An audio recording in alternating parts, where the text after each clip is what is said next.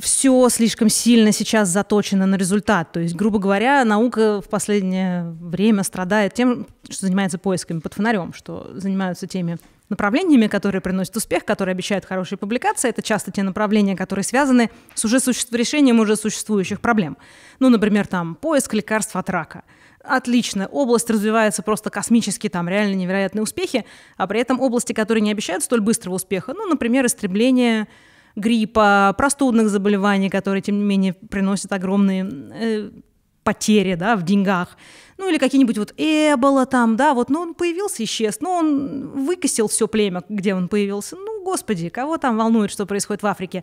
То есть эта пандемия отлично показала проблемы, которые существуют в науке, что вот эта нацеленность на результат и как бы попорочный круг, когда ты занимаешься тем, что уже существует, и как бы улучшаешь решение проблемы, деньги ты можешь получить только если ты обещаешь решение уже существующих проблем, приводит к тому, что когда появляется новая проблема, вдруг выясняется, что мы ничего не знали про коронавирусы, что у нас их четыре, помимо вот этих вот, которые вызвали SARS, MERS и SARS-CoV-2, у нас еще четыре которые вызывают обычные простуды, но когда выяснилось, что уже в третий раз происходит эта пандемия, что мы знаем вот примерно столько про эти все коронавирусы, и все мы за эти два года узнали больше, чем мы знали за все там десятилетия их существования, это первое. Оу, всем привет, это Куджи подкаст, подписывайтесь на наш канал или не подписывайтесь на наш канал, управляй своей жизнью сам. Э,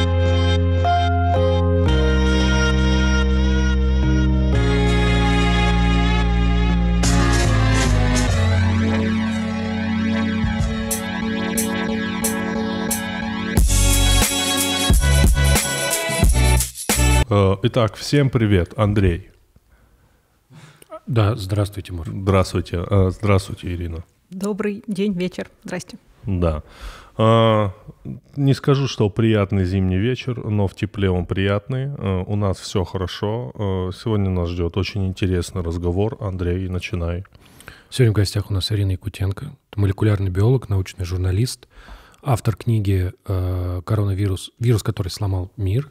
Это Планету. Книга, планету. Это, это книга, которая э, каждый год вручают премию «Просветитель». И вот у нас на N плюс один проходит голосование. Uh-huh. Народ выбирает свою любимую книгу. Часто совпадает с тем, кто получает премию «Просветитель». В этом году не совпало. Ирина была выбрана вот народным голосованием. Э, самая интересная книга я получил там кто-то другой, я не помню. вот. А пусть человек не обижается, правда, не помню. Вот. А еще Ирина Якутенко — это человек, который научил меня писать научные новости. Я пришел работать в ленту под ее начальство. Ты это... работал в ленте, да? Да, кстати. Да. Вот. И она была моим непосредственным начальником, человек, который учил меня писать новости и дал мне путь в научную журналистику. Как быстро летит время. А, у нас в гостях наставник. Да, Андрей Коняева. Наставник. Зовите меня Оби-Ван Кеноби. Хорошо. Э, итак, э, книга «Вирус, который сломал планету». Да. Ну, коронавирус. Э, мы много раз в этом подкасте. Как бы на наших глазах все развивалось. Мы выходили в, в, перед самой пандемией.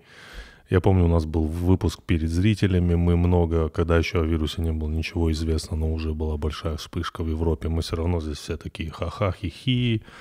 Было не страшно. Было не страшно. Мы очень много шутили по этому поводу. Потом на наших глазах наступила пандемия, потом на наших глазах э, ввели локдаун, э, мир сел по домам, мы выходили, очень много разговаривали о коронавирусе, но с такой очень обывательской точки зрения. Э, сегодня мы поспрашиваем такие, э, как, как Андрей сказал про вас, э, номер один по коронавирусу в России. Главное, что не по заболеваемости. Да. Итак, э, первый вопрос. Я даже не знаю, какой вопрос э, задать. Что такое коронавирус? Ну, да, окей. Ну, надо начинать с... Ну, как я, бы... думал, я думал, сейчас скажешь, как вы решили стать э, ученым. Ну, хорошо. Да. Что такое коронавирус, да. Ну, типа, спустя надо два начи... года. начинать с базы, типа. Да. Спустя два года мы спрашиваем, так что же такое коронавирус? Ну, это то, что было предсказано много лет назад, то, о чем эксперты говорили еще когда был первый SARS, потом когда был MERS, но тем не менее никто на это не обращал внимания, потому что в тот раз, в те два раза нам повезло, что те вирусы были смертельные, но не очень заразные. И поэтому, как обычно, когда пролетело мимо по касательной задела, никто не принял никаких мер, хотя ученые говорили неоднократно, что именно этот тип вирусов несет очень высокую пандемическую опасность. И когда это бахнуло в третий раз, оно бахнуло как следует, и мы имеем то, что имеем. То есть мы могли бы предотвратить все это, но не смогли. Так что это следствие нашей безалаберности. Э, можно сразу вопрос? Извините, если я вас перебил. Э, я тоже очень часто это слышу, очень часто слышу в период пандемии. Мы могли это предотвратить, но не предотвратили. А каким образом мы могли это предотвратить? Как мы могли это предвидеть? Потому что большинство жителей этой планеты узнало про SARS только во время ковида. Что никто не знал, что была какая-то предыдущая вспышка, там SARS-1, SARS-2, да, я прав? Да, как-то так получилось. А все Мы... про нее слышали, э, но довольно быстро забыли. Если что, в этом было. Помнишь, мы обсуждали фильм э, «Заражение»? Угу, да. Очень хороший, правительский. Да, и там вот, э, там же есть в конце такой момент, когда они замораживают образец вируса и кладут его в холодильник, и там как раз есть SARS. Угу. Первый тут. Так как мы могли это предотвратить? Ну, предотвратить у нас, у человечества, сейчас это не модно нынче говорить, особенно в России, есть способ предотвращения вирусных заболеваний, называется вакцинация. Угу. Называется наблюдение за источниками инфекции. То, что мы делаем с гриппом, мы следим за ним, потому что мы знаем, что даже в благоприятные годы это 300 тысяч жертв. В неблагоприятные это 500 тысяч ежегодно умирают от гриппа. В случае коронавирусов еще после первого SARS были, э, преду... ученые предупреждали, что эти вирусы нехорошие, у них нехорошие свойства, они легко могут перескакивать на человека из-за того, что у них такое хорошее сродство к нашим рецепторам, они так устроены, что не очень много им надо для того, чтобы перепрыгнуть с другого вида на нас. А почему, э, вот как устроен коронавирус, почему он так эффективно перепрыгивает? Чем он лучше других вирусов в этом смысле? Ну, чем этот класс вирусов лучше других? Он не то, что лучше, просто так случилось. Многое в природе, оно определяется некими случайными вещами, что он вот случайно оказалось, что он хорошо размножается в летучих мышах, которых очень много. Это там самый распространенный э, один из самых распространенных среди млекопитающих групп животных, их огромное количество, у них огромное количество вирусов, они живут скучно, и один из этих вирусов узнает да, э, те рецепторы, ну, они разные узнают, МЕРС узнавал другой рецептор, там DPP-4, этот узнает ACE2, они есть у человека и у мышей, то есть у него есть родство и к тому, и к тому. Это означает высокий, э, низкий э, энергетический барьер перескока межвидового. Такие вирусы всегда представляют опасность. А этот еще, как мы видим, мы этого не знали, хотя по SARS мы могли догадываться, там были похожие эффекты, он провоцирует вот эту неадекватную реакцию иммунной системы, которая вызывает высокую летальность. Поэтому этот вирус нехороший, и про него говорили давно, что их много, они разные, и они выглядят неприятно, то есть они там, мы видим в культурах, что они могут заражать клетки людей, и это значит, для эффективного заражения не хватает буквально нескольких мутаций, которые могут произойти, если они много размножаются, а в мышах они много размножаются, и, и вот. То есть мута- э, летучие мыши — это такой естественный э, резервуар этих вирусов, они там спокойно все мутируют, такая ну, как котел, где вот это вот плавится, плавится, и регулярно такое будет происходить. Вот, типа, пример, что так могло произойти. Такое могло, наверное, такое, наверное, и раньше происходило, но, скорее всего, просто Постоянно же, как я понимаю, в регионах, где обитают летучие мыши, есть история. Умер там, ему непонятно от чего, типа записывают. Ну, умер непонятно от чего. Помер, шмомер. Э, так же, как было с мяс, который от верблюдов перескочил, э, были исследования, есть погонщиков верблюдов, и у них постоянно находят антитела к ним. То есть перескоки происходят постоянно. Просто не всегда они происходят так удачно. То есть не всегда вирус настолько удачно Удачно мутирует. для вируса, давай. Ну да, я сейчас выступаю с точки зрения вируса. Удачно для вируса, чтобы появился пандемический потенциал. Ну или, например, условно, если это погонщик верблюдов, живущий там со своей семьей где-то в отдалении, они все там заболели и умерли, или заболели и получили антитела, и цепочка не получила распространения. А вот тут случились такие, сложились удачные обстоятельства, что и мутации оказались удачными, и цепочка закрутила с самого начала. Ну, где-то это было на рынке, или это было в Ухане, или где-то вокруг этого рынка. И все. После того, как это начало распространяться, мы видим, что он заразный, и каждое мы видим, что э, итерации все более заразные. То есть все, он уже с нами, теперь он уже никуда не уйдет.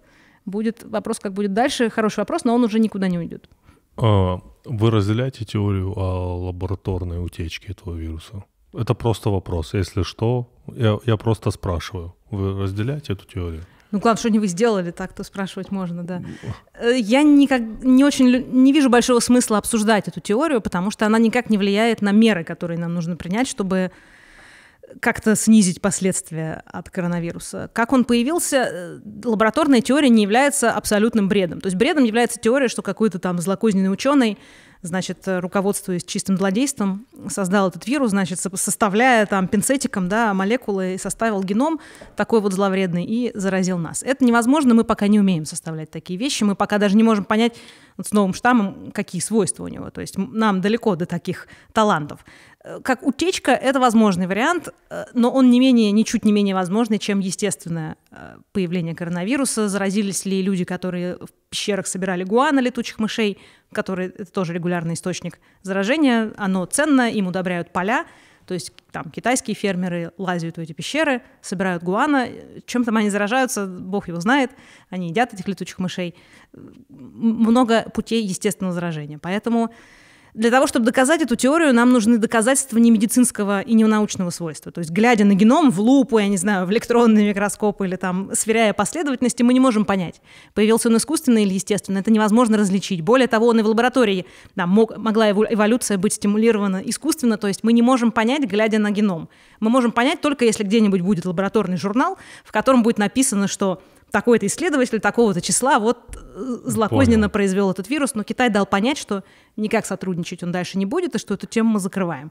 Другой вопрос, как бы, почему Китай имеет право так делать, и другие страны только кивают головой и не настаивают, но... Потому что ТикТок китайский.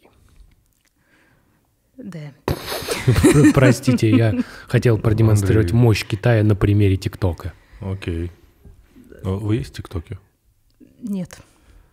Я Андрею хочу завести TikTok э, аккаунт. Скажи мне, а вот э, когда мы, мы говорим uh про искусственность, мы имеем в виду, что потенциально можно сделать э, такую, запустить эволюцию в лаборатории, то есть в мышах, да, но мы эту направление этой эволюции мы не понимаем. Ну, то есть вот условно мы пересаживаем его, размножаем в культурах, происходят какие-то мутации. Мы, как, как ты сказала, вот мы, грубо говоря, выводя новый вирус, мы его свойства не знаем. Мы должны их изучить и понять. То есть, глядя на, молеку... на молекулу, ну, на молекулы, да, что такое вирус, да, набор белков там условно, да, мы все, все предположим, хорошо, ну, все поняли про их структуру, мы ничего не знаем все равно даже вот при таких условиях, правильно? Во-первых, мы про структуру не всегда можем понять, потому что мы не всегда можем понять, какова структура этого белка, потому что не всегда они кристаллизуются, без этого сложно предсказать структуру. Есть, да, появились новые компьютерные сейчас средства, но там тоже есть ограничения, поэтому глядя, мы, у нас все, что у нас есть, это последовательность ДНК, да, РНК или ДНК, в зависимости от того, какой вирус, и мы знаем, как устроены белки, но предсказать структуру мы можем далеко не всегда. Мы можем стимулировать эволюцию вируса искусственно в пробирке, ну, собственно, действуя так, как происходило бы в естественной среде, только ускоряя эти процессы, да, ну, например, там, э, долбая эти вирусы сыворотками, если у нас есть больные, которые переболели, или препаратами антивирусными, которые, может быть, неэффективны на людях, но эффективны в культурах клеток, там, в огромных концентрациях, и ускоряют, заставляют вирус, видимый их мутагенез ускоряют. Это можно делать, эти эксперименты запрещены более или менее везде, потому что очевидна их опасность. Очевидно, что таким образом, да, можно заставить вирус превратиться в нечто зловредное и дальше любой инцидент, и это может привести к очень нехорошим последствиям. Но мы можем, мы понимаем, в какую сторону он, скорее всего, будет развиваться. Это либо уход от антител, либо э, некая повышенная заразность, потому что это выгодно вирусу. Вирусу выгодно оставлять большее потомство. Значит, если есть антитела, которые его узнают, он будет от них уходить, Э, или э, другое параллельное или независимое направление эволюции – это тем или иным способом быть более эффективным заражателем. То есть, например, лучше цепляться к рецепторам или, наоборот, быстрее от них отцепляться, потому что потом надо отцепиться, или производить большее количество вирусных частиц в единицу времени, или как-то эффективнее там дальше распространяться, предположим, тропизм к другим тканям развить. Разные пути. Предсказать, какой он выберет, мы не можем. Мы можем только запустить эту эволюцию искусственно, а потом посмотреть и попытаться понять, ага, вот этот белок изменился так, давайте проведем еще там ряд экспериментов, посмотрим, какие его функции. Мы, кстати, не понимаем это про корону, мы не знаем, например... А тебе не кажется, что вся эта история с короной — это такая, на самом деле, пощечина человечеству? Потому что до короны начинало казаться, что наука охуеть как продвинулась, просто невероятно. Просто новости о том, что мы можем, ну, мы подобны богам. Вот у нас есть CRISPR, мы теперь, мы подошли вплотную. Завтра мы начнем делать то, что делало... Андрей, тебе не кажется, что человечество нормально справилось? Потому что через 8 месяцев или 7 месяцев после объявления пандемии уже была вакцина. Да, но на самом деле э, это пощечина вот в каком смысле. А, то, о чем говорит Ира, да, да. это те вещи, которые очень редко попадают в публичное поле. Ты редко рассказываешь о том, что ты не можешь. Ты не выходишь и не говоришь, знаете, что я не умею? Я не умею вот это, вот это, вот это. Ты говоришь, знаете, что я умею? И все эти истории о том, что мы сделали то, мы нашли какой-то там новый метод редактирования генома, это все история про успехи. А в какой-то момент ты начинаешь забывать про базу, что вот, например, зная геном, ты ничего не можешь сказать Слушай, про вирус. а локдаун, когда все сидели дома и улицы были пустые, это не разве не то, что люди все как бы э, человечество вышло и сказало, мы ничего не можем. Нет, это другое. Я Вы вот говорю... как считаете? Вот это пощечина человечеству? Я хочу прокомментировать то, что Андрей говорил, э, что нам казалось, что мы подобны богам. Это не торжество науки, это было торжество пиара. Да, несомненно. А не науки, потому что в науке, у науки масса проблем, и я думаю, ты, Андрей, знаешь их, как человек э, к науке, имеющий непосредственное отношение. В науке все не очень хорошо развивается, как раз потому, что все слишком сильно сейчас заточено на результат. То есть, грубо говоря, наука в последнее время страдает тем, что занимается поисками под фонарем, что занимаются теми направлениями, которые приносят успех, которые обещают хорошие публикации. Это часто те направления, которые связаны с уже суще... решением уже существующих проблем. Ну, например, там поиск лекарств от рака. Отлично, область развивается просто космически, там реально невероятные успехи, а при этом области, которые не обещают столь быстрого успеха, ну, например, истребление гриппа, простудных заболеваний, которые, тем не менее, приносят огромные э, потери да, в деньгах. Ну или какие-нибудь вот Эбола там, да, вот, ну он появился, исчез, ну он выкосил все племя, где он появился. Ну, господи, кого там волнует, что происходит в Африке? То есть эта пандемия отлично показала проблемы, которые существуют в науке, что вот эта нацеленность на результат – и как бы порочный круг, когда ты занимаешься тем, что уже существует, и как бы улучшаешь решение проблемы, деньги ты можешь получить только если ты обещаешь решение уже существующих проблем, приводит к тому, что когда появляется новая проблема, вдруг выясняется, что мы ничего не знали про коронавирусы, что у нас их четыре, помимо вот этих вот, которые вызвали SARS, MERS и SARS-CoV-2, у нас еще четыре которые вызывают обычные простуды, но когда выяснилось, что уже в третий раз происходит эта пандемия, что мы знаем вот примерно столько про эти все коронавирусы, и все мы за эти два года узнали больше, чем мы знали за все там десятилетия их существования, это первое. А второе, что вот вы говорите про вакцины, да? да.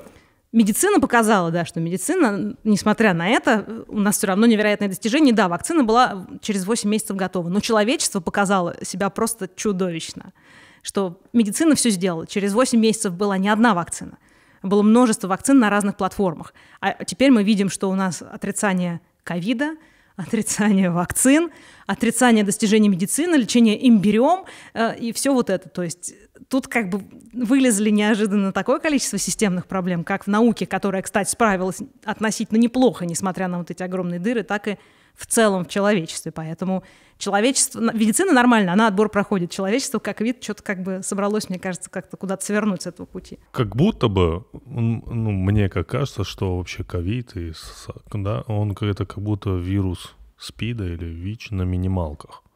Потому что примерно все то же самое, то есть проблемы с иммунитетом, а, потом люди умирают от хронических заболеваний, которые вызвал ковид.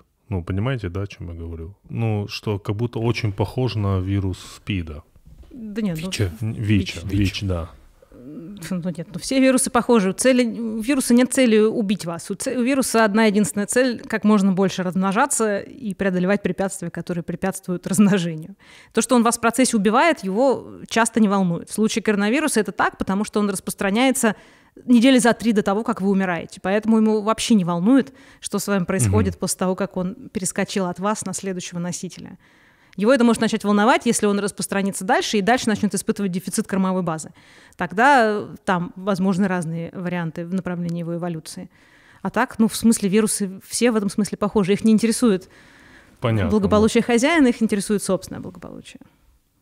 Просто... Мне кажется, что то, о чем ты говоришь, это это вот эффект, эффект новостной. То есть нам столько много, столько много разного рассказывают про этот вирус, столько много. Мы просто человек, который раньше не читал про науку, не интересовался, как выглядит вирус, да, спустя два года он уже знает, как выглядит график, вирус, слышал про белки и прочее, прочее. Это как-то как огромное количество информации, которая свалилась именно про это. Плюс сюда накладывается описание э, протекания заболевания, то есть сугубо медицинские вещи, да, то есть мы узнаем, как люди болеют и почему они умирают, и что вот это вот там же совершенно феерическая история с тем, что э, вот эта вот пневмония, которая возникает, это очень специальная пневмония, не похожая на обычную пневмонию. А это правда, да? Очень сильно. То есть она, например, даже плохо прослушивается, потому что обычная пневмония — это типа воспаление тканей, и легкие становятся жесткие, и это очень хорошо слышно. Ну, прям вот э, в стетоскоп. А здесь у тебя происходит, как вот как кровь свертывается в альвеолах, и ты по-прежнему дышишь, легкие, мягкие, но они перестают качать кислород. И из-за этого на, на фото, ну, на КТ, видна вот то, что они называют э, запотевшее стекло, или как так, это матовое стекло, да. Это именно связанный эффект с большим количеством дефектов. То есть обычное воспаление легких — это прямо у тебя такое пятно. То есть у тебя кусок воспалился, он не работает, он жесткий, его хорошо видно на снимке. Здесь мутная, мутная какая-то картинка, как будто у тебя все раскидано по легким. Ну, и да, и нет, матовое стекло бывает и при других заболеваниях. Вообще вот эта эм, фиксация именно на матовом стекле, это опять следствие того, что мы ищем под фонарем. А, почему? Почему? Потому что у нас есть КТ. У нас есть аппарат, который позволяет выявить эту пневмонию. Поэтому, если ты помнишь, вначале все очень да, дергались, как ставить диагноз, да, там тестов еще не было толком, и все ставили диагноз по картинки на КТ, а потом выяснилось, что КТ-4, то есть там поражение легких больше 75%, бывает у бессимптомных. Бывают люди э, совершенно спокойно при этом ходят, вообще не знают, что заболели, узнают об этом там только на КТ э, или получив э, тест на антитела уже после заболевания. То есть КТ само по себе поражение легких, да, оно имеет место, но патогенез связан с общей воспалительной реакцией иммунной системы. И это тоже было новым для нас, хотя у SARS, вообще говоря, была некоторым образом похожая картина, но SARS начался и кончился, и все как-то такие, ну ладно. А SARS начался и кончился сам по себе? Не было никаких вакцин, ничего не, не было? он менее заразный. И SARS и MERS, нам повезло, что SARS и MERS при патогенности гораздо больше, чем у коронавируса. MERS вообще 10%, то есть угу. 10% заболевших умирают. А, он гораздо хуже, перед... они гораздо хуже передаются. Поэтому кошмар будет, если появится вирус с патогенезом MERS и со способностью передаваться э, дельты или там омикрона. Вот вот это будет, ну, кстати, тогда все и прививаться будут. Я думаю, что в этом случае у нас гораздо меньше будет сопротивления вакцинации, так что в каком-то смысле, возможно, если появятся такие более тяжелые вирусы, реакция будет куда более адекватной, чем сейчас. То есть за два года мы видим, что начался сперва просто, просто коронавирус, да, в простонародье, потом э, где-то в начале 2021 все начали говорить про штамм Дельта, да, я правильно понимаю? И, то есть э, на данный момент, на тот момент штамм Дельта вытеснул, вытеснул первый штамм, да, просто его просто не существовало. Ну не первый, там их было некоторое количество. Ну да, сначала еще была альфа, в, в России почти не было, в Европе еще была волна, а, волна альфы, а в Африке и в некоторых странах Азии еще был штамм бета. В Южной Америке были свои штаммы, то есть там уже начался такой регионализм, то есть были такие штаммы а, а вот местного как... значения, а потом пришла дельта и все обнулила. А, а благодаря чему появляется такая разная форма мутации? Благодаря среде, в которой формируется? ну, живет вирус? Э, причины могут быть разные. Может быть эффект основателя, что вот где-то локально начал распространяться какой-то локально более удачный штамм, лучше распространяющийся. Э, вас там именно здесь, ну как бета какой-нибудь, и не было заносов других штаммов, и поэтому он там стал локально превалировать. Но потом появился штамм дельта, который оказался э, за счет своей невероятной, да, большей трансмиссивности по сравнению с другими штаммами, он вытеснил все остальные. А сейчас у нас появляется омикрон, который, вероятно, будет вытеснять дельту, потому что он способен заражать тех, кто, у кого есть антитела к предыдущим штаммам. То есть тут нет однозначного ответа. Каждый раз э, может быть разные, могут быть разные причины, по которой тот или иной штамм занимает главенствующее положение. То есть либо это преимущество какое-то, как у да. дельты, либо это может быть небольшое преимущество плюс эффект основателя в отсутствии внешних заносов. А, а можно вот подробнее остановиться на штаммах? Вот смотри, штамм Д, вот смотрите, штамм Дельта, по-моему, появился в Индии, да? Он Вроде как, Индии. да. А чем его отличает от первоначальных штаммов? Чем отличается? Более заразностью, да? Не, а механически. Вот Механически, Если я возьму да. две, две вирусные частицы, вот кругленькие, чем они будут отличаться? Э, Главные отличия касаются преимущественно спайк-белка, того, это вот эти шипы, которые торчат да, вок- вокруг- в- на вирусные частицы. Это то, благодаря чему прикрепляется. Да, вирус, за- этими спайк-белками он цепляется за рецептор, Да. там дальше происходят некоторые события, и при помощи этого же спайка он проникает э, в клетку, и дальше начинается весь цикл э, синтеза новых вирусных частиц. И все пока мы видим, что основные усилия вируса по либо убеганию от иммунитета, либо лучшему заражению связаны в первую очередь со спайк-белком, как мы сейчас э, понимаем, хотя, возможно, новые штаммы э, будут уже задействовать и другие белки, когда кончатся возможности мутации спайк-белка, потому что они тоже не безграничны. Вирус тоже всегда находится в ситуации trade-off а, да. Если он изменится слишком сильно, он же приспособлен вот к тому, чтобы цепляться за наши рецепторы. Если он слишком сильно уйдет от этой изначальной хорошо приспособленной формы, он может уже просто перестать, например, узнавать эти рецепторы. Поэтому он тоже находится в состоянии, он должен соблюдать баланс, и там уже дальше могут подключиться другие белки, которые будут компенсировать, например, меньшую приспособленность а, рецептора. То есть эволюция э, сложная вещь, тем более мы вмешиваемся в нее при помощи вакцины или локдаунов. То есть мы сейчас видим это уникальный эксперимент такой. Мы в прямом эфире наблюдаем эволюцию, причем очень быструю. То есть это такой подарок для ученых. И чем отличаются штаммы? Они отличаются в первую очередь формой локальными изменениями в спайк-белке, которые делают... Мы не до конца, вот то, о чем я говорила, что мы можем углядеться в последовательность, но для того, чтобы понять, а чем же дельта или альфа более эффективные заражатели, чем другие, для этого нужна отдельная серия экспериментов. Их, прово- их проводят, и мы знаем, что вот там, например, мутация какая-нибудь, там N501Y, есть такая, она делает вирус более трансмиссивным, и мы там примерно можем понимать механизм. Но вот это все, что мы можем пока сказать. То есть мы не можем точно сказать, что вот тут вот поменяй форму, и ты станешь более эффективным заражателем. Мы не очень хорошо понимаем, за счет чего те или иные мутации делают вирус, там, скажем, более патогенным или там менее патогенным. Про некоторые понимаем, про некоторые нет. В случае омикрона не понимаем совсем, потому что их сразу много. То есть ка- каждая мутация это что такое? Это небольшое изменение локальной формы белка. Причем не обязательно только в том месте, где мутация, потому что белок можно представить как такой моток ниток, да?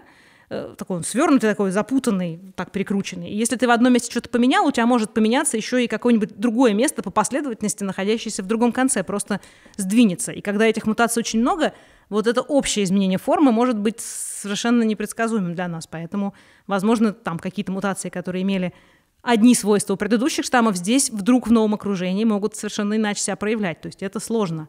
Мы не можем предсказать.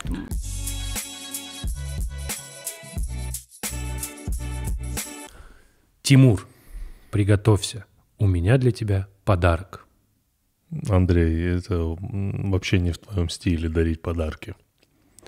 В моем. Не в твоем. Ты готов? Так, что ты мне, знание какое-то подаришь? Ты уходишь из подкаста, такой подарок? А,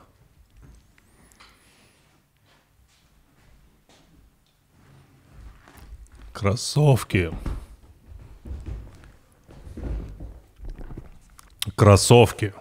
Нет. Почти. Ну как? Это лего кроссовок. Вау. Это лего кроссовок, который ты можешь собрать. Э, Одна пара? Тут две Тут пары? один кроссовок. А, один кроссовок. Да, его нельзя надеть, но можно собрать. Одеть, правильно, одеть, Да. Андрей. Спасибо. Так, э, ты знаешь, я в последний раз собирал конструктор. Это ж конструктор. Да. Наверное, когда я был где-то в шестом или пятом классе. Я Да, Для меня Лего очень важный подарок. так. Каждый Новый год я собираю Лего. Мне дарит жена. Последний раз я собирал Ламборджини машину. У меня есть тебя есть специальный... Ламборджини, да? Да, у меня есть свой Ламборджини. Э, У меня есть специальный ритуал. Я Так. получаю подарок под елкой в ночь с 31 на 1. Первого я сажусь и начинаю собирать Лего. Это офигенно позволяет расслабиться. Главная фишка, как мне кажется, когда ты собираешь Лего, в том, что там есть мануал. Знаешь, если вот вообще у тебя был в жизни такой мануал, как в Лего, было бы вообще круто.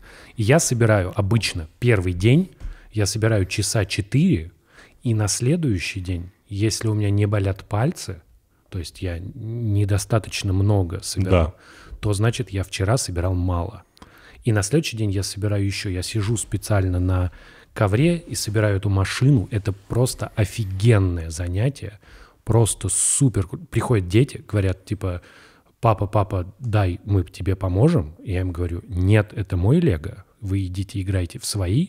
Ты вот, вот такой, да? Да, конечно, это мой лего. Это мой лего. Мне его подарили. У меня Бугатти есть, у меня и Ламборджини есть, и у меня есть Бэтмобиль, который да. из темного рыцаря, который да. похож на эту штуку, как да. его. Вот. И ты ее собираешь, ставишь, и она вот стоит весь год, твоя да. собственная Ламборджини, радует тебя офигенно. Очень-очень круто. Значит, у тебя есть Ламборджини, Лего, да, у да. тебя есть... Дукати. И Бугатти. Бугатти. Так Дукати или Бугатти? Да Бугатти, конечно. У меня есть Бугатти. еще Бэтмобиль, чувак. Кстати, Лего э, мультик про Бэтмена мне очень нравится. Хорошо. Но Бэтмобиль, понимаешь? Ну, а, раз уж ты так любишь транспортные средства различные, у меня тоже для тебя подарок. Я не знаю, как так получилось. На самом деле, видимо, Лего договорились с каждым из нас в отдельности. Но у меня для тебя тоже подарок. Бульдозер Лего.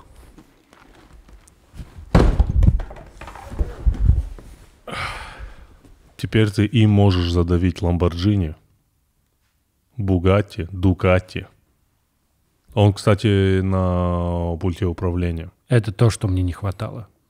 Ну, и типа... в целом ты им, им бульдозером можешь прогонять детей в комнату. Вот я этим и буду заниматься. Угрожая наездом.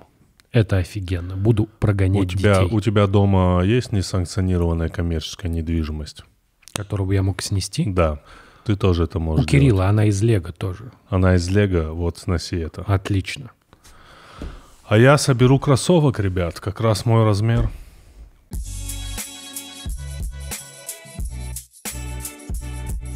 А вот дельта вроде появилась, да, из-за того, что в Индии, ну, было все довольно плохо, много людей, ну, люди, когда у тебя много заразившихся, ты работаешь как летучие мыши, бесплатным э, таким инкубатором для выведения новых видов, да, и вот они выводятся, выводятся, выводятся, потом какой-то типа вывелся удачный, все захватил и дальше стал распространяться.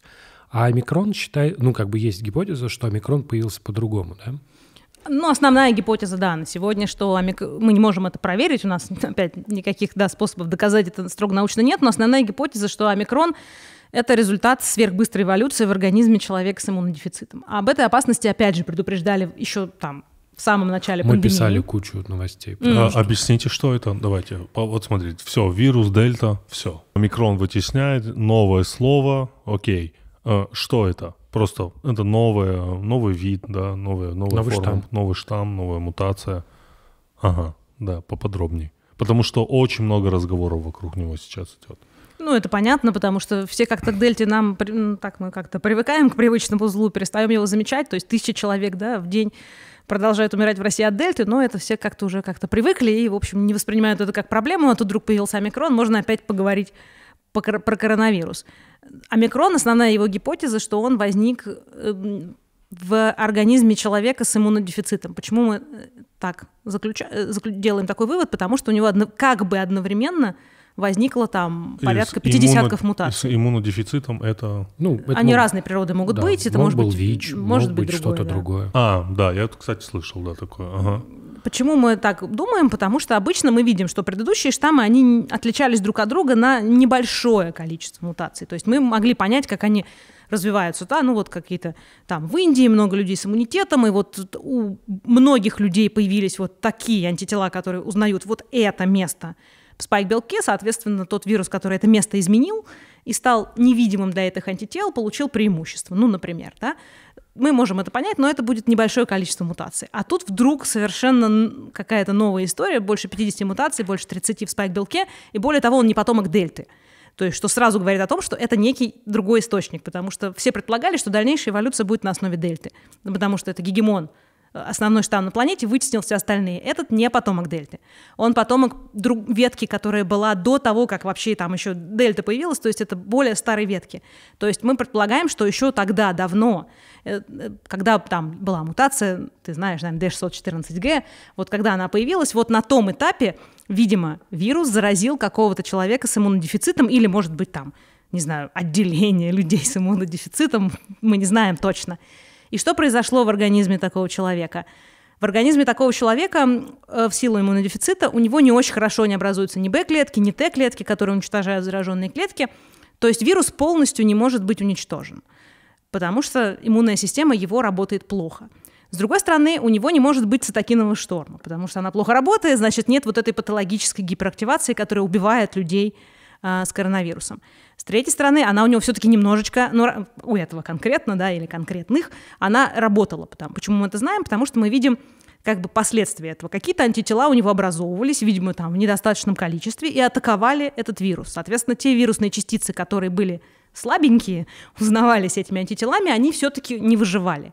А выживали те, которые ускользали от этих антител. Дальше на их основе уже шла эволюция. Опять они как-то менялись, опять образовалось какое-то новое полчище э, вирусных частиц, опять образовывались антитела, самых слабых убирали, выживали самые сильные, потому что полностью организм не мог почистить этот коронавирус, и опять шла эволюция на основе этих. То есть вот такие множественные циклы отбора, многократно повторялись, и в итоге мы имеем то, что имеем, вот эти 30 мутаций в спайке, 50 мутаций всего, и потом этот гражданин с иммунодефицитом кого-то заразил. Медсестру ли, не знаю, своего партнера. Мы не знаем, что там произошло, но вот очевид... наиболее вероятной представляется такая гипотеза, и об этом предупреждали в начале пандемии, что эти люди представляют опасность. Но если в Европе Судьба их, конечно, незавидна, потому что, ну, фактически, так как у них персистенция вируса месяцами, они месяцами должны быть в изоляции, да, потому что они могут кого-то заразить. Я полагаю, что в Африке никто, никакой изоляции, ничего такого не было, и вот это была не самая, возможно, не самая, точнее, возможно, это, кстати, возможно, вероятность этого с самого начала была высока, но мы ее недооценивали. Потому что у нас в Европе, там, в России все-таки как-то есть да, какой-то надзор, и эти люди там э, не гуляют без присмотра. И поэтому мы считали, что вероятность такого развития событий низка. Возможно, мы просто недооценивали этого. И она с самого начала была высока, и мы видим, что она и сыграла с омикроном. Но, кстати, не факт, что омикрон будет такой уж плохой, то есть он будет точно плохой, но не факт, что будет такой уж плохой, поэтому такой уж быть, плохой в сравнении с дельтой, э, с другими штаммами, да, то есть мы видим, что он заражает тех, кто уже болел, это проблема может быть для тех, у кого нет иммунитета, мы не знаем собственно патогенности микрона, но видимо мы пока из тех данных пока еще предварительных из Африки, которые у нас есть, но сравнивая с похожими стадиями альфа или дельты или беты, мы видим, что у нас, видимо, пока очень осторожно про это надо говорить, но действительно по, количество э, тяжелых исходов меньше. Видимо, за счет Т-клеточного иммунитета, который есть у людей, потому что большинство людей в Африке, очевидно, тем или иным способом уже имеют антитела к коронавирусу. И вот антитела этой клетки к предыдущим штаммам защищают нас от плохих исходов. Ну, также я слышал, что омикрон э, символизирует чуть ли не конец пандемии. Ну, это все, все символизирует конец пандемии у некоторых людей. Что не возьми, все конец ну, пандемии. Так, так говорят, я тоже читал какие-то научные статьи, что это даже хорошо, что он появился, но это не так, да? Вы скептически относитесь? Он, возможно, опять же, осторожно можно осторожно, говорить, что, возможно, осторожно. у него будет там как бы в общем меньше людей умрет, но это не значит, что, что все люди, которые уже имеют иммунитет, переживут омикрон. То есть это означает, что, например, вот был человек с хроническими заболеваниями, скажем, он привился, и вот он не заболел дельтой или, ну вот, да, и у него он большая группа риска, он мог бы умереть, но он привился и дельта не заболел. Омикрон может его заразить, потому что он уходит от э, антител очень существенно, которые выработались против дельты или против предыдущих штаммов, которые вакцинация сделана даже не на основе дельты, а на основе более ранних штаммов. И такой человек может все равно умереть от него. То есть мы защитили его вакциной, он не заразился дельта-штаммом, но омикрон его заберет. То есть это не значит, что это совсем безопасный вирус. Ну, это же тоже не точно, да? Э, насчет того, что вакцины не помогают против омикрона. У нас нету пока данных по патогенезу надо ждать, потому что люди умирают не сразу. В среднем там 2-3 недели, у молодых дольше требуется, чтобы умереть, если ты заразился, ну что делать, коронавирусом. Поэтому данные о патогенезе требуют времени на то, чтобы мы их собрали. Данные, есть данные лабораторных исследований, которые говорят, что вакцины плохо защищают от заражения. То есть если вы вакцинировались давно и у вас не было бустера, то в случае некоторых вакцин там вообще практически а, защита очень низкая. То есть вы можете легко заразиться. Но вопрос, заболеете ли вы тяжело и умрете, он требует еще некоторого времени для того, чтобы мы собрали данные. Но, видимо, осторожно можно сказать, что Видимо, если у вас есть каким-то способом приобретенные антитела, они вас, не антитела, и антитела это клетки, иммунитет к предыдущим штаммам, он вас будет защищать от тяжелого течения, но опять же не всех и не со стопроцентной вероятностью. Тоже осторожно, да, мы говорим об этом? Да, ну конечно, что предрекать конец пандемии или что мы да. все умрем, э, это пока у нас нет оснований. Но вот это, понимаешь, что это вот история, как человек долго просто болел ковидом, у него был долгий ковид. Он вот заразился, чувствовал себя плохо, ходил, что-то делал, делал, вот. А потом вот э, в результате все это время он работал живым э, инкубатором и ходячей лабораторией, где вот происходил естественный отбор. Мы просто до этого, у нас несколько раз были новости, когда там, типа, условно, человек с ВИЧ вот э, попадал с ковидом, и у него там обнаружено там 20 разных вариантов вируса, там, или в, в человеке там уживалось и альфа, и бета, и гамма, и все-все-все. Те эксперименты, которые запрещены в лаборатории, как раз это оно и есть. Вот те эксперименты, о которых мы говорили в начале, а внутри этого человека происходит естественным путем. То есть мы же не можем их убивать, да, всех зараженных или там что-то с ними делать, ну как, как? Ну изолировать, да. Но это тоже вообще такая интересная история. Вот он теперь всегда будет с этим ковидом, он всегда должен жить в изоляции, то есть это не очень понятно, что с этим а, делать. А, серьезно, он всегда теперь будет? Но внутри его иммунитет не может уничтожить вирус. Это, он будет в нем жить и будет дальше эволюционировать. И, возможно, два исхода. Один, он доэволюционирует до того, про что сказал Ира, он просто перестанет цепляться и исчезнет. Про это есть э, истории, вот э, как они называются, но люди, которые э, заразились ВИЧ, да, но со временем у них вирусная нагрузка не, не увеличивается, а уменьшается. Вот. И это связано с тем, что у них очень специально устроен иммунитет, который направляет внутреннюю эволюцию вируса ВИЧ до того состояния, что он просто перестает заражать.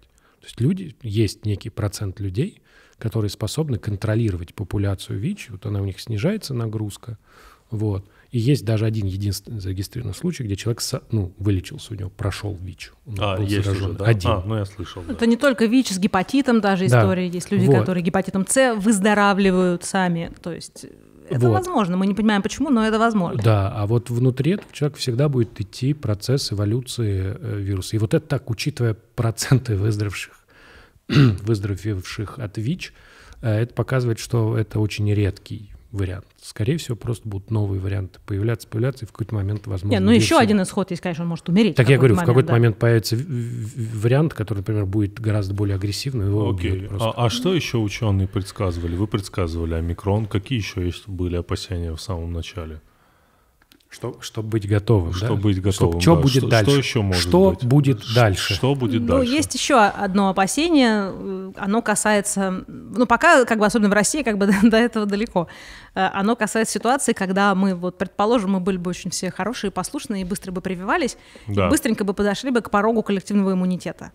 Э, вот в этой ситуации это еще одна такая переходная точка, в которой э, возможны разные исходы. Возможно, что мы после ее перейдем, привьем всех уже выше порога коллективного иммунитета, и все цепочки будут прерываться заражение, ну, просто по статистике вирус будет кого-то заражать, а ему не на кого будет перепрыгнуть, потому что все будут высокоиммунные. Да. Но в этой ситуации на вирус оказывается колоссальное давление. То есть он понимает, что все, короче, убивают, окружили.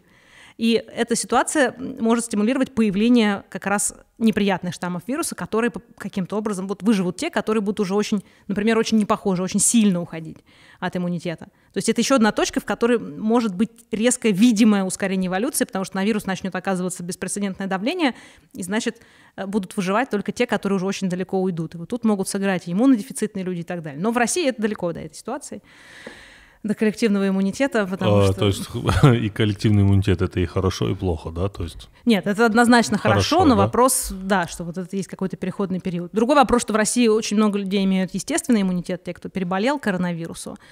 Поэтому пока, опять же, никто не возьмется сказать, что там будет. Ясно, что это не чума, ясно, что это не холера, у него нет такого ужасного патогенеза. Но вот э, сколько у нас? 5-6 миллионов, да, сейчас надо счетчик посмотреть. А по официальным данным у нас погибших от коронавируса. Мы понимаем, что данные из Африки, из Юго-Восточной Азии, из Латинской Америки, их можно там на 5 умножить, мы, а можно и на 10. Мы говорим про мир, да? 5-6 миллионов. Да. В мире. Да. Да, да. окей. Дополнительно умерло тех, кто не должен был Да, да, умереть. да, Я, да, уточняю, что в мире, не в России, в мире. Нет, сколько в России, мы, нам сложно сказать. Да. Ну, понятно, естественно, опять, что это Да. общий счетчик. И это, ну, неожиданно это стало нормальным. Неожиданно все как-то спокойно очень к этому относятся. Что Ну, еще плохое может произойти? Ну, вы если, сам- это, если это не очень плохо. Ну. Вы в самом начале сказали, что все, видимо, это навсегда, да? Нет, ковид уже вряд ли уйдет. Вопрос, как будет, какова будет его динамика. Что, возможно, да, он станет эндемичным вирусом, который у всех, ну, практически у всех, да, там практически у 100% людей будут к нему антитела, то есть будут в уязвимом положении дети. Но пока все штаммы, которые есть, мы видели, что к детям они наиболее э, благоприятны, да, там редко бывают плохие исходы. Ну вот будет эта история. Возможно, мы еще будем прививаться какое-то время, возможно, потом уже необходимость в этом э, такой всеобщей прививке отпадет, потому что у всех будут антитела.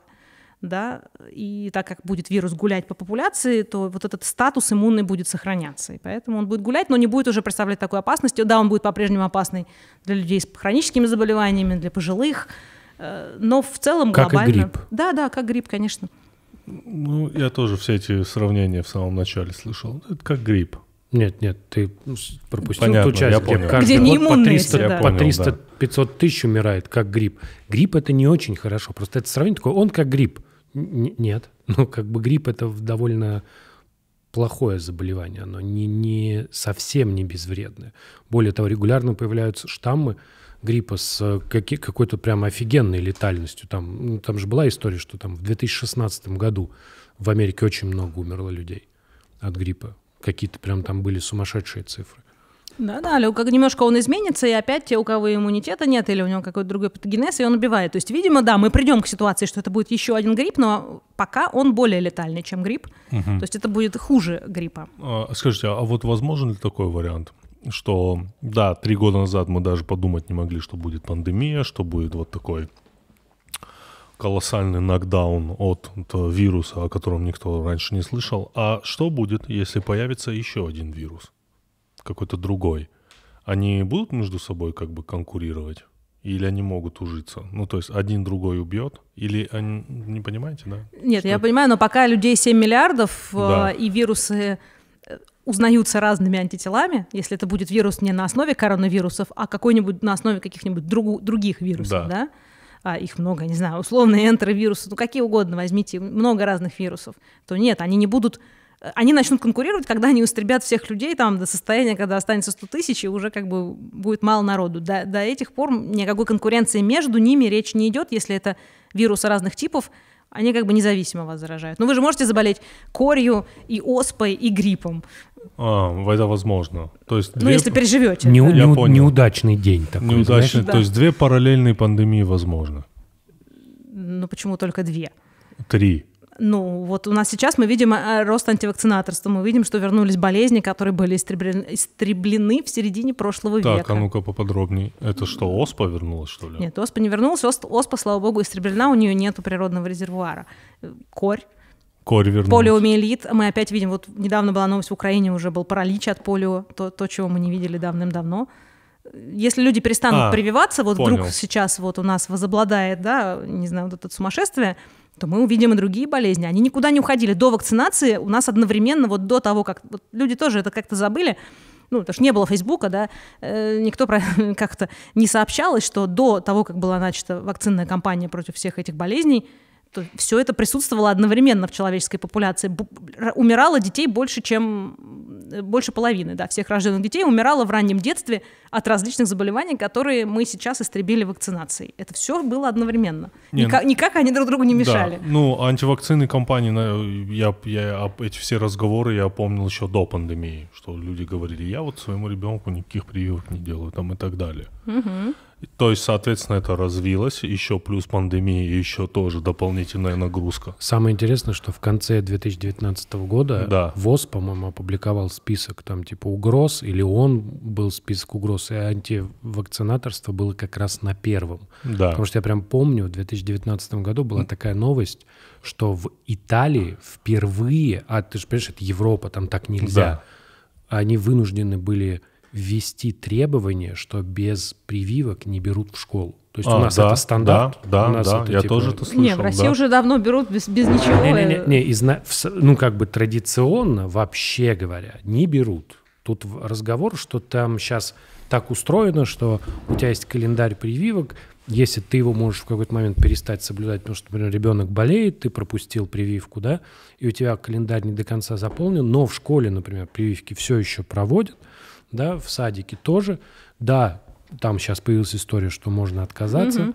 вот, и так далее, и так далее. Но вообще говоря, такое требование все еще есть формально. Ну, на бумаге. Ну, неважно. На бумаге, на бумаге. Никто не говорит Слушай, реальности. возможно, какой-нибудь директор школы вообще категорически против прививок. Это вполне возможно сейчас. Так есть врачи, которые против прививок. Есть ну, врачи, которые против прививок. Что ну, ты говоришь, ВОЗ написала, но кого волнует мнение ВОЗ? Вот, к сожалению, да. еще одна проблема этой пандемии, что ВОЗ, конечно, и так никто не особо питал пиетета к этой организации, а часто она, конечно, дискредитировала себя Да, ВОЗ обосра... обосрался. А, а вот в чем он обосрался? Типа не сразу отреагировал или как? Или скрывал какие-то данные? Да? Не сразу реагировали, тянули, когда уже, в общем, все эксперты там признаны. Сейчас же невероятно, то есть ВОЗ продолжает функционировать, как будто у нас 50-е на дворе, и вот они все там думают, там совещаются. А сейчас невероятно ускорилась коммуникация. Вот мы до подкаста, да, говорили, что э, сейчас, особенно в пандемию, то есть там эксперты, научные журналисты, там ученые знают э, специалистов в этой области там и подписаны на их твиттеры, грубо говоря. То есть сейчас вот в твиттере человек что-то пишет, и это может стать поводом для новости и поводу там для переоценки всего и для вала статей, что какая-то идея или результат, который запускает кучу исследований. А ВОЗ продолжает вот, я не знаю, там директивы, письмо по почте, по факсу. То есть они реагировали настолько неадекватно, медленно, и иногда просто неадекватные принимали решения объявить пандемию, там, всемирную не объявить, э, что, в общем, стало ясно, что они как-то утратили вообще контроль над происходящим, они не, не успевают за теми скоростями, которые есть. Ну, ну чисто европейская бюрократия, мне кажется. Ну, абсолютно. Ну, так э, их тоже, ну, как бы у них есть большая проблема, у них нет никакого инструмента, потому что, грубо говоря, они хотели объявить пандемию, а Китай говорит, нет, нет еще пандемии. Они такие, ну, нет, так нет, все-таки Китай деньги дает ВОЗ. А. Вот. а потом раз, когда уже типа совсем стало плохо, потому что началось-то все вообще-то в декабре 19-го. Вот. Говорят, чуть ли не в ноябре. Нет, в ноябре, в да. В ноябре, в ноябре да. да. Вот. А потом такие, ну ладно, пусть будет пандемия. Поэтому это тоже непонятная история. А, самое для меня интересное, что мы вообще теперь... То есть это появилось в Китае, все вышло из Китая. Но мы вообще не слышим новостей про Китай. Что там происходит? Там нет никаких новых штаммов, ничего там не происходит. Как будто они это выпустили наружу, проветрили. Ну, это опять же, закрыли, да. За, закрыли окно. Так и есть. И все. Э. Мы, мы не слышим, что там с вакцинацией. Ну, я вам скажу, почему мы не слышим, потому что как бы все ищут, не только ученые ищут под фонарем, но и люди, которые там потребляют интернет-контент, ищут под фонарем. Ну, Китай, да, он не очень славится своей открытостью, но тем не менее у них есть свои китайские э, довольно специфические в силу там, госпропаганды и всего прочего СМИ, но они существуют. Они, правда, еще не любят как бы в, в кэше сохранять как бы то, что они там публикуют, но тем не менее они есть, и Google Translate, в общем, присутствует, и там какой-нибудь Синихуа или другие китайские агентства, бери да переводи Google Translate, и э, там вполне себе нормально на китайском освещается, что происходит, понятно, мы не можем говорить, нас, проверить, насколько это соответствует правде, но похоже, что это соответствует правде. Китай с самого начала он оказался единственной страной, которая в состоянии был ввести жесткий локдаун, ну, еще, может, Северная Корея, и поддерживать его там, мы помним, закрывали целые районы, целые города вначале, прям по-настоящему закрывали, там были эти жуткие новости про животных, которых выбрасывали из окон небоскребов, потому что там люди не могли с ними гулять, ну, там, со вся, всякой жестью, но, тем не менее, они так и делали. И сейчас Китай, вот всю эту пандемию у нас все открывали границы, закрывали границы, вот этим нужно сдавать ПЦР при пролете, этим не нужно. Китай это вообще все не волнует, всю пандемию они как, как поставили двухнедельный карантин, неважно, ты привит, ты не привит, ты гражданин Китая, там, ты не гражданин Китая, двухнедельный обязательный карантин за свой счет. Э, по прилете в Китай в гостинице. При любом подозрении у них там есть сеть, а, там они называются там типа флю клиник, кажется, какие-то, ну, в общем, такие специализированные клиники, в которых ты сдаешь тест, если что, тебя опять засаживают на карантин без возможности, довольно жесткий, без возможности выйти. То есть они чисто жестким контролем, все равно у них есть заносы, но при любом заносе там район закрывается на карантин, там миллион людей тестируется в один день, там реально цифры порядка миллиона, то есть они выявляют всех контактных, всех, у кого положительный тест, всех засаживают на карантин. И то есть любая вспышка, любой занос, так как они, э, там есть районы неиммунные, начинается распространения, они немедленно как бы это все оцепляют, не дают этому никуда выйти. Ну и плюс они прививают со страшной скоростью, потому что я там перевожу периодически, да, там эти новости из Китая, то есть они привили уже там значительную часть населения Китая, и скоро привьют их там всех. Понятно, новый штамм может немножко им спутать карты, но они продолжат а, эту жесткую новый политику. штамм там будет, да? Там, была, был, там был штамм Дельта, как вы думаете?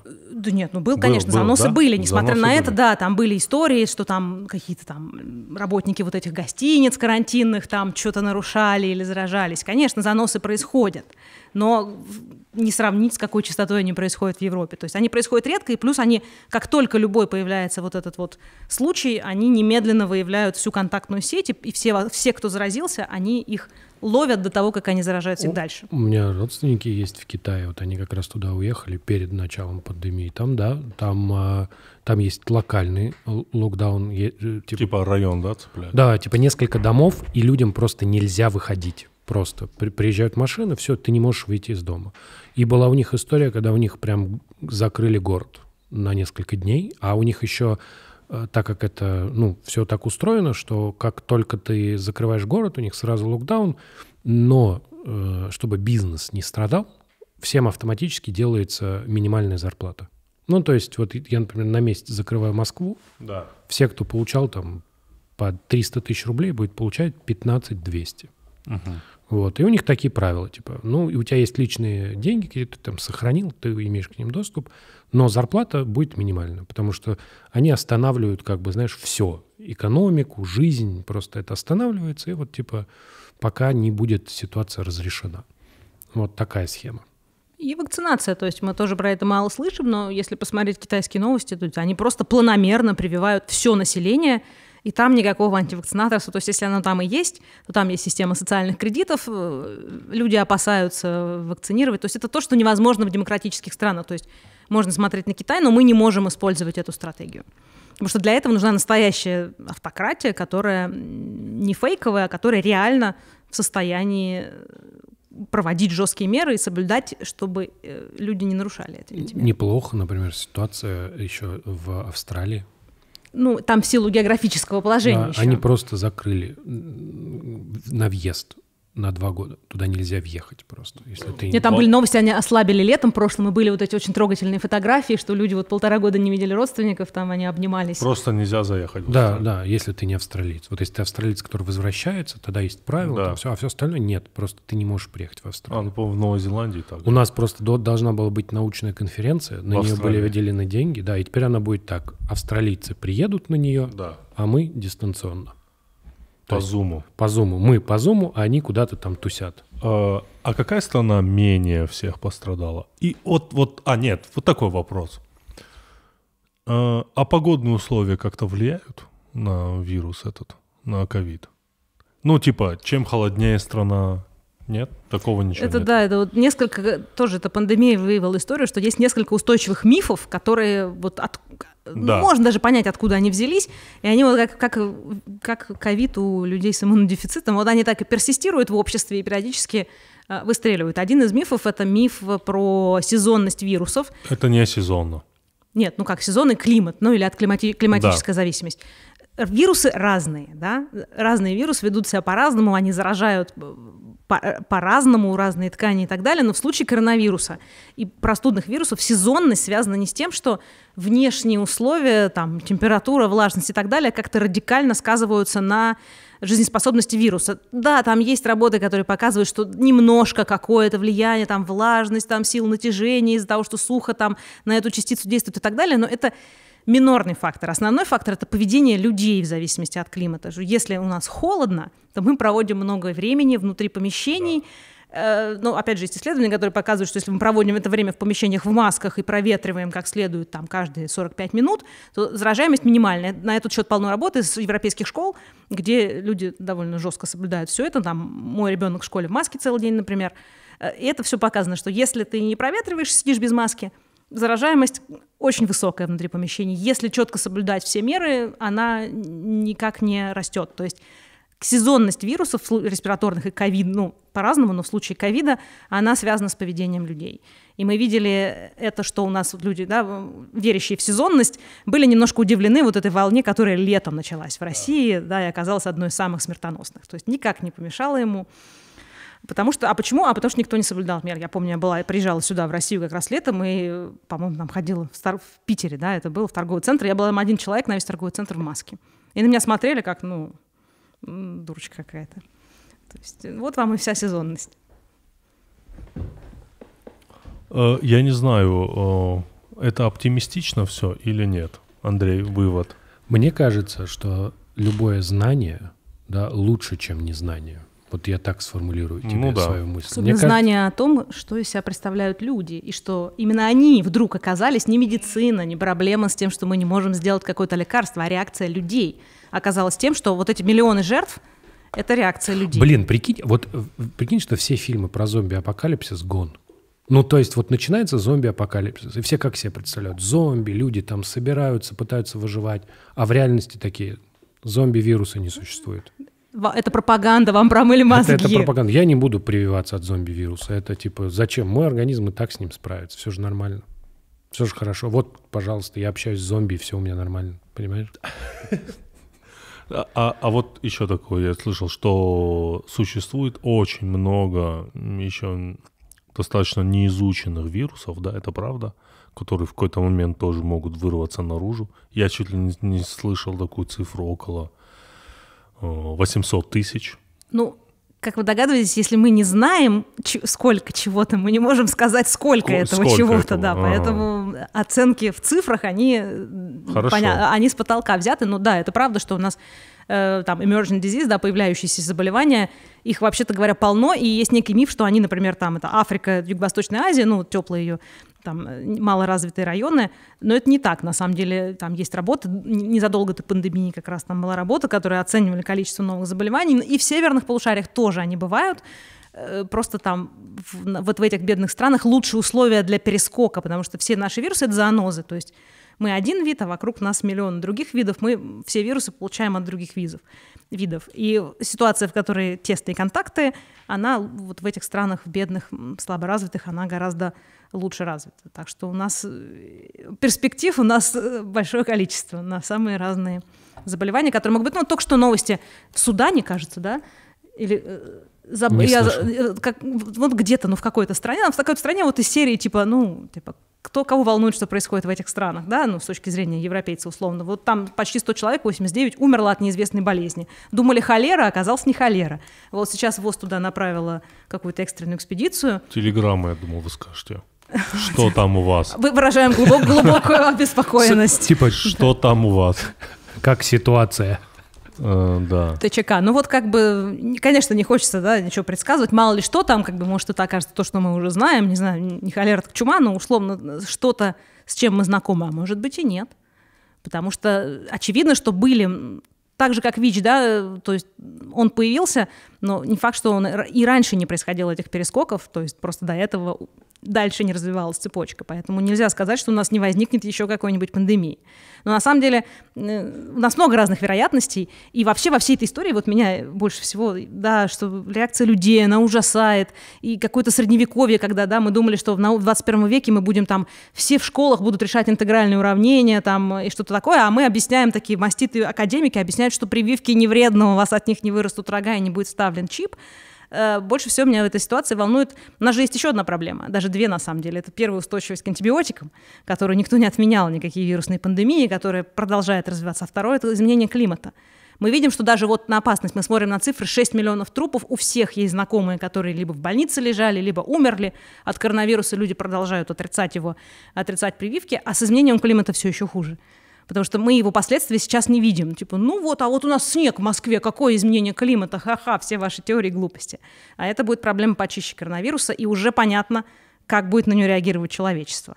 А там же, вот Андрей меня поправит, наверное, как математик, но там же есть точка бифуркации вот в этих сложных историях, и что в какой-то момент, если мы пропустим точку, когда еще можно вмешаться и принять меры и откатить процесс назад, если мы эту точку пропустим, уже никакие меры не помогут, и процесс начнет нарастать лавинообразно. вот ре, нынешняя реакция на коронавирус показывает, что это наше будущее. А устойчивость к антибиотикам? Да, она имеет место, и она продолжает развиваться. А, и тоже... Так, это что? А типа... вот можно в Википедии набрать, и там про это много написано, там какие-то на самом деле довольно существенные цифры людей. Каждый год умирают, пока это в основном больничные штаммы. Ну что это такое? Бактерии, они тоже эволюционируют так же, как вирусы, только немножечко помедленнее. И там немножко другие механизмы. Они тоже пытаются приспосабливаться, и когда мы их убиваем антибиотиками, они вырабатывают механизмы, которые обходят эти антибиотики, то есть меняют немножко там свои биохимические пути, так, чтобы эти антибиотики переставали работать. И э, там пенициллин, например, сейчас к нему уже там все устойчивы, его уже не применяют, потому что все бактерии приобрели уже устойчивость к нему. И это происходит со всеми антибиотиками. Мы даем э, антибиотики, если мы их не контролируем, а применяем и неправильно применяем, мы создаем идеальные условия для того, чтобы бактерии э, выживали, выживают, как мы помним, те, которые умеют обходить эти механизмы, и как бы делились с другими бактериями этими механизмами, ну и, собственно, размножались бы преимущественно они. И это у нас растет. Тут есть такие штаммы, э, множественно устойчивые штаммы, а, больничные, они чаще всего в больницах, где применяется множество антибиотиков. И это такая проблема, от которой, ну, как бы, если ты подцепил этот штамм, то, честно говоря, надеяться особенно не на что. Есть антибиотики запаса, которые применяют в крайних случаях, но они страшно токсичны, страшно вредны. И еще не факт, кто вас убьет быстрее, да, эти антибиотики, особенно если вы ослабленный человек или это бактерия, ну или надежда на ваш иммунитет, что вы справитесь. Ну, то есть, условно, мы будем умирать от пневмонии, с которой мы не сможем никак вылечиться. Сейчас мы привыкли, у вас пневмония, ну, антибиотики вам прокапывают или даже в таблеточках вы пропьете, и через неделю будете здоровенький, как огурчик. А так нет. А как с этим бороться? Во-первых, во-первых, существенную роль в появлении подобных видов играет, как ни странно, не медицина. Да, сельское хозяйство. Дело все в том, что есть непонятный, он не изученный эффект до конца, что если э, крупному рогатому скоту давать антибиотики в низком, в низком количестве... Что ну, все и делают. Что все и делают. У него, у ска- скота, начинает расти мышечная масса. Да. Вот. Поэтому ты их подкармливаешь антибиотиками. Вопрос, какими антибиотиками ты будешь подкармливать скот? Самыми дешевыми. Какие самые дешевые? Которые, ну, с люди, к людям не очень применяются. Часто туда попадают как раз самые токсичные и прочие антибиотики. Дальше. Что не съели, попадает в почву, в воду и бактерии, которые там живут, они с этим встречаются, да, и начинается у тебя массово, начинается вот этот процесс эволюционирования. И какие-то безобидные бактерии где-нибудь там в почве приобретают иммунитет. А дальше они начинают им делиться, вот другие бактерии, э, потому что у них есть механизмы, которым они передают друг другу информацию, иммунитет, ну, типа вот приспособляемость.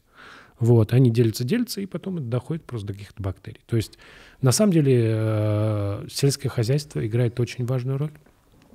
Да, одна, но и больничные тоже, но сельское хозяйство. Да, ну, кстати, они, мышечная масса растет, ну, видимо, потому что они меньше заболевают, потому что они на антибиотиках. Но да, это известный факт. И, и пока тоже все на это как бы забивают. Ну, типа, ну, все как бы знают про это, вроде как выпускают какие-то такие директивы, как это регулировать. В Европе, наверное, с этим получше. Полагаю, что в России и в Китае похуже. Ну, уже видно, к сожалению, по этой пандемии, какова будет реакция на все на это. Я могу представить антибиотикоотрицателей, и что все это неправда. Да, ну... Холерные бунты, да, что это вас специально там убили в больнице. А, я думал, как подытожить, типа, с Новым годом или... Ну, типа, с Новым годом, ребят. А, Ирина, спасибо огромное, было очень интересно. Спасибо большое за приглашение. Да. А, э, мы прикрепим, у вас ссылка есть на книгу? Да, где? да. Прикрепим ссылку на книгу, обязательно прочитайте.